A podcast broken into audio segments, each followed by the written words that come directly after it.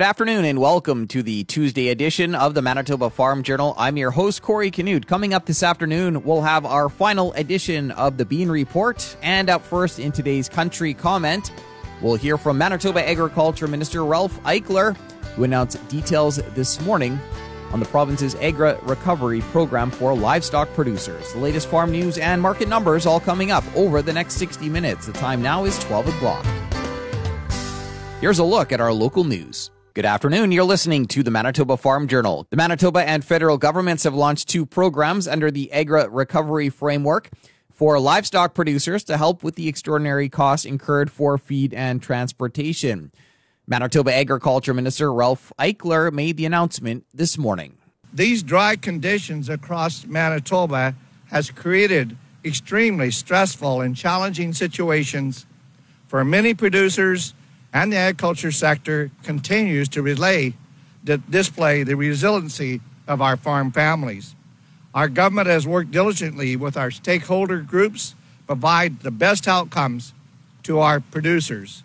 I am pleased to announce our government's Ag Recovery Drought Assistance Programming, which represents a suite of business risk management, otherwise known as BMRs programs under the Canadian Agriculture Partnership.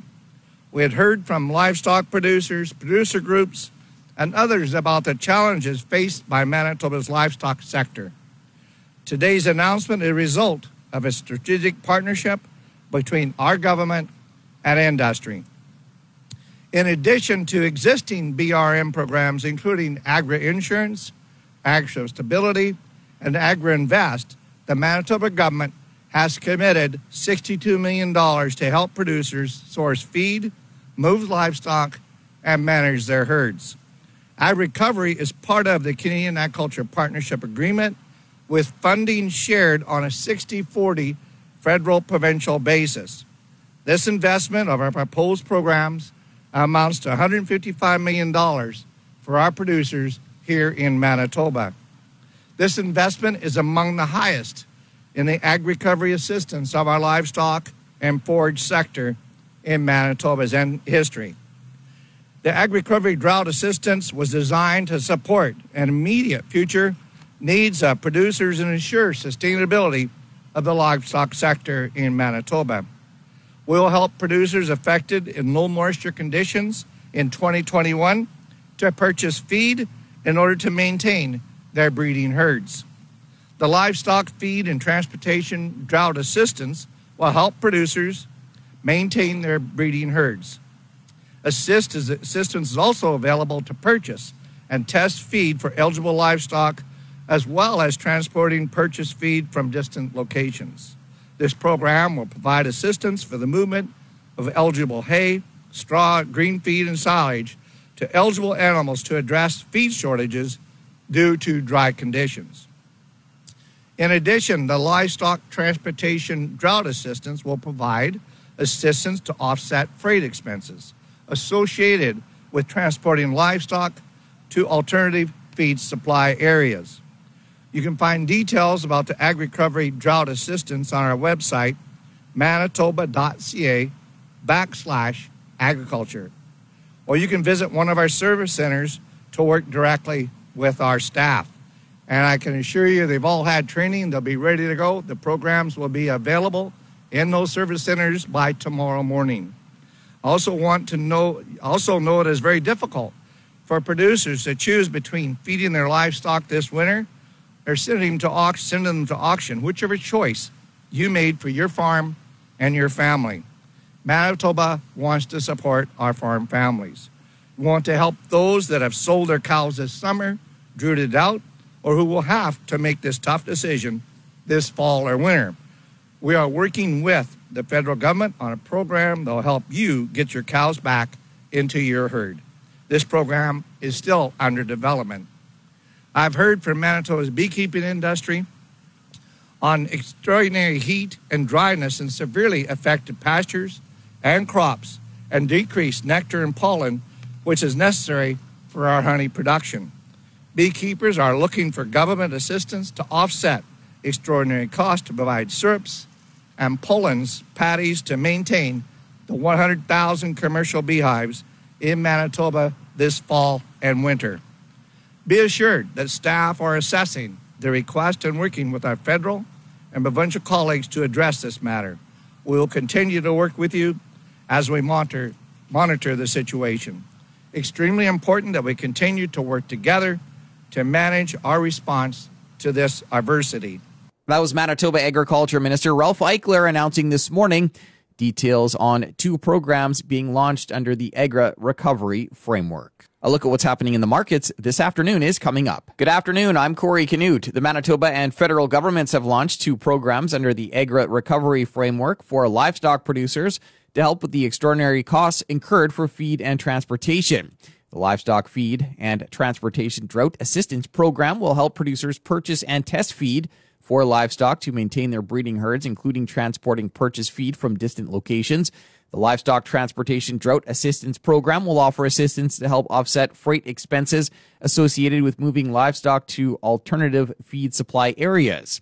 Manitoba is also in the process of designing a cow herd rebuilding program under the Canada Manitoba Agri Recovery Drought Assistance Framework to help livestock producers forced to sell breeding stock due to limited feedstock in 2021, with the goal to rebuild their herd starting in 2022. The details of this program are currently under development. Earlier this month, the Manitoba government announced an investment of $62 million under the Agri Recovery Framework designed to support livestock producers affected by this year's drought conditions. The province has completed its crop disease survey for 2021. Here's pathologist David Kaminski, who talked about canola. One of the diseases that's traditionally a problem for Manitoba is sclerotinia stem rot, also known as white mold in the other crops that uh, are susceptible. And it is uh, the, the most substantial reduction. We saw virtually none this year. He notes blackleg prevalence and severity was also down this year. Kaminski says the survey also showed no new cases of clubroot. While some areas of the prairies have seen some rain this month, more precipitation is needed to pull out of the drought. Trevor Hadwen is an agroclimate specialist with Agriculture and Agri-Food Canada what we really need is that good winter snowfall to uh, provide some moisture into the both into into the soil moisture, but also into the uh, the surface water supplies, uh, dugouts and sloughs, and and even the streams are have been very low this summer. So uh, we need that water uh, from the snowmelt, and we we also need uh, those spring rains to come through and continue to to provide that moisture to recover the system. And the Canadian Wheat Research Coalition, alongside the Western Grains Research Foundation and the Saskatchewan Winter Cereals Development Commission, have committed funding to a core breeding agreement with the University of Manitoba, valued at over $3.5 million over five years. The agreement will ensure the continuation of the Fusarium head blight nursery program, along with the winter wheat breeding program. The Canadian Wheat Research Coalition is a collaboration between the Alberta Wheat Commission, Saskatchewan Wheat Development Commission, and the Manitoba Crop Alliance. The University of Manitoba agreement represents the fourth and final core funding agreement with the public wheat breeding programs in Western Canada. That was a look at today's farm news. I'm Corey Canute.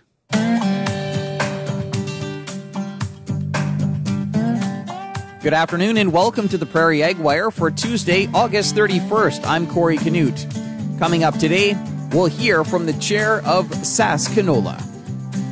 Saskatchewan grower organizations are urging the Western Grain Elevator Association and its members to work with farmers and eliminate administration fees and reduce penalties for the 2021 2022 growing season. On the program today, Glenda Lee Allen Vossler talks with Bernie McLean, chair of SaskCanola, one of the groups involved. SaskCanola, of course, is one of the groups. Bernie, who else is involved here? Well, many of the crop commissions here in Saskatchewan, as well as APAS, but uh, Sask barley, canola, flax, oats, uh, Sask pulse growers, and Sask wheat are involved here in the in the conversation as well. To begin with, uh, let's set the stage for everybody. We know this all stems to the situation with the drought, but explain for us the need for this to happen, if you will, and, and producers' concerns around this? Uh, it's been a devastating year when it comes to the drought and, and the extreme heat. And uh, in a lot of cases, I think the extreme heat almost had a lot more to do with it than, than just simply drought. Uh, a lot of flowers uh, whether it was in cereal crops or canola or pulses, just simply aborted. They they couldn't uh, they couldn't actually produce through that heat and, and wind that we had here earlier this summer. So, explain to us now, if you will, what we want to see happen with the Western Grain Elevator Association and its members and why we need them to take a second look at things. Absolutely. So there like like many do on a yearly basis, there's there was a lot of forward contracting done this spring, and and it was uh, it was a signal of prices back in the spring. Now again with this unprecedented drought and and heat wave uh, and obviously reduced yield, uh, prices have increased. But at the time they were very profitable prices, and it was an opportunity for growers around the prairies here to to lock in profit for fall. Uh, it gives opportunity for fall delivery of, off the combine it may help with bin space issues.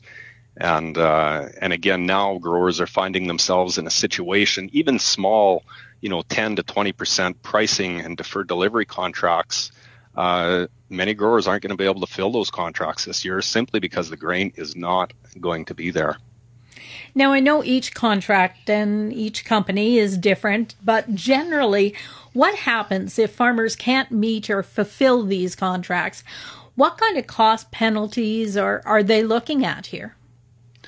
Sure, and it's uh, again, you know, a legally binding contract that farmers sign into when they do these deferred delivery contracts, and I think all recognize that and, and want to uh, be able to fulfill those contracts, obviously. Uh, but in years when you can't, uh, typically, you know, if it's a drought year or frost event, something that lowers yield in a specific area, it's not usually something that uh, affects all of Western Canada. And so buyout costs of these contracts can be a little bit smaller. This year is a little bit different story because of the widespread drought. The prices have continued to increase and escalate throughout the summer period, growing period here. And so what ends up happening, there's a cost to buy out. It's usually the cost or the price difference between what you contracted at and what the price may be now. As an example, $13 canola in the spring, versus $20 now, there's a $7 a bushel cost to that contract that the grower would have to pay. On top of that cost, uh, some companies also have the administrative fee involved. Completely acceptable. I, I get it. Again, we sign these contracts in good faith, knowing that those costs are there. But the costs are really meant, the administrative fee is really meant to deter growers from um, getting out or trying to get out of a contract when they actually have the physical grain and uh, and deter them from trying to do that to capture a slightly higher price. Now again, growers aren't going to have the grain this year. It's a little different story. So yes, we're still going to have to buy out the contracts. You know, that difference in my example of seven dollars a bushel with, with thirteen and twenty dollar canola as, as the example. But then there may be an administrative fee that could be ten dollars, twenty dollars, uh, that that fee varies from company to company. Some companies don't actually have a fee, and that's what we're looking for as grower organizations across the prairies here is for for the Grain Elevator Association to recognize that look, we're not trying to get out of these contracts because we're trying to capture that extra seven dollars with canola that we have. We don't have the canola or the wheat or the barley or the peas or whatever it might be. Many of these contracts don't have act of gods clauses written into them anymore. So again, the administrative cost, yes, it's a smaller amount, but it's still a fee that increases the total expense to the farm on a year where there's not going to be much for income. And I would say a lot of red ink this year. So at the end of the day, what do you want to see happen here? Well, really, the most important message that I could state here, I think, is uh, this is going to be a difficult year for all involved. It's critical that we as farmers and grain companies are able to work together to come up with some sort of a workable solution for all involved. And to me, an easy start with that would be the removal of these administrative fees. Again, it's a, it's a small token. That, in my mind, is something that the company can do. Um, it, it's that part is in their control. But maybe there's other options too, uh, possibly rolling contracts forward into 2022 so that we can uh, at least deliver physical grain. I, you know, there would still be a cost involved with that at least, but at least it doesn't have to come out of the pockets, which are not going to have much in them anyway, to be paid this year. Maybe we can roll forward into 2022. But at very least, these administrative fees need to be addressed and uh, and do something with them. It's an extremely tough situation for producers. It's uh, been one of the most challenging years in my career, I can tell you that. And many people that I have conversations with, uh, I think, would echo those comments. I, I know growers uh, from my involvement with the organizations here that I'm involved with, right from the BC Peace area through to uh, Ontario. And uh, Ontario's got some okay crops this year, but any of the uh, farmers that I know in Western Canada here, uh, the crops simply aren't great. Uh, and in many cases, hail even insulted it worse uh, and, and made the drought conditions that much, uh, that much more devastating. Bernie, remind us where you farm and, and talk to us a little bit about what's happening in that area. Uh, well, I farm in the northwest part of Saskatchewan here at Glaslyn, uh, so that's about an hour north of North Battleford. And and again, uh, you know, it varies a little bit if you were lucky enough to get a rain shower uh, or a thunderstorm that might have rolled through, and that happened quite frequently this year. Where uh, I've got land that's six miles apart, and and at one point here, the last good rain that we had in June, I had seven tenths of rain on my on my acres here at home and six miles away only got two tenths, and then it dried up after that. My crop at home actually held pretty good until the 22nd of July, and then it got hailed out. The land in Glaslyn uh, didn't see the hail, but because of that one difference of five tenths or half an inch of rain, uh, the cropping that was six miles away just uh, it's poor as well. So again, uh, you go east of here a little ways, and again, spotty thunder showers, some decent crops, but uh, all in all, it's uh, it's a bleak situation when it comes to uh, uh getting decent yields off here this fall, and, and even the livestock uh, sector is suffering badly. Uh, so yeah, the, I would suggest that the northwest part of the province here is certainly no better off than many other areas across the prairies, not just in Saskatchewan. I've been talking with Bernie McLean. Bernie is chair of SaskCanola. For Golden West, I'm Glendalee Allen Vossler. Thanks, Glendalee. That's it for the Prairie Ag Wire for today. If you have any questions or opinions to share, send them to us by email, the farm desk at goldenwest.ca. On behalf of Glendalee Allen Vossler, I'm Corey Canute. Thanks for listening and have a great afternoon. The Prairie Ag Wire will return tomorrow on the Golden West Farm Network. Time now for a look at the farm calendar. The Canadian Beef Industry Conference is taking place this week online. Go to CanadianBeefIndustryConference.com. And 4-H Manitoba's 2021-22 season starts in September with 130 clubs throughout the province. If you're age 6 to 25 and would like to join a club near you, contact the Brandon office at 204-726-6136 or visit 4h.mb.ca. It's time now for the Bean Report, brought to you by Manitoba Pulse and Soybean Growers. Joining us today is production specialist Laura Schmidt. Soybeans range from R6.5, which is beginning maturity, to R7, where there's at least one brown pod on the main stem. Some fields are rapidly approaching R8 or full maturity. The rains have helped fill pods and increase seed size in fields that were not mature when the rains fell. Also note that once soybeans have reached R7, they are considered safe from a fall frost, so that's pretty good news right now. Dry beans range from R8 beginning maturity to R9 full maturity. Field pea harvest is wrapped up in most areas, and stag bean harvest has begun as crops have matured. Um, do walk harvested pea fields and check regrowth or sprouted harvest loss areas to look for signs of the pea leaf weevil, a new pest to Manitoba. Signs of the pea leaf weevil are notching on leaf edges. Um, so far, we've found it as far southeast as Holland and Glenborough this year, uh, so they are more common in western Manitoba than we previously thought. Scouting for adult weevils this fall before they overwinter can help inform your management decisions next spring in nearby pea and faba bean crops. So keep an eye out for that little pest. And Laura wanted to talk a little bit about uh, soybean and dry bean harvest. Soybeans are ready for harvest once seed moisture is less than 14%, around 5 to 10 days after full maturity or R8 has been reached. At this mature stage, 95% of the pods are brown, all leaves have dropped, and seeds will rattle within those lower pods. Soybeans can be combined when seed moisture is below 20%, but seed must be stored at less than 14%. Avoid harvesting at less than 12% seed moisture to prevent cracking and splitting. If soybean seed moisture is low, harvest when humidity is high to reduce shatter loss and mechanical damage. Soybeans may be straight cut or swathed. straight cutting is the preferred method. If swaths, combine shortly after to avoid quality loss. Soybeans are easily damaged by rain if left in the swath. A note on harvest losses, more than 80% of soybean harvest losses occur at the header. To reduce those losses, keep harvest speeds below 5 miles per hour. Um, measure losses regularly during harvest to optimize your combine settings. A properly adjusted draper header has been shown to reduce losses over an auger header, and use of an air system on either header type has been shown to further reduce losses. There are more tips in the full report on our website for soybean harvest loss research. And Laura, what about dry bean harvest?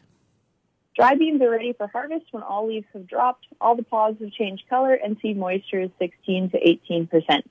Dry beans can be harvested by undercutting and windrowing, swathing, or straight combining.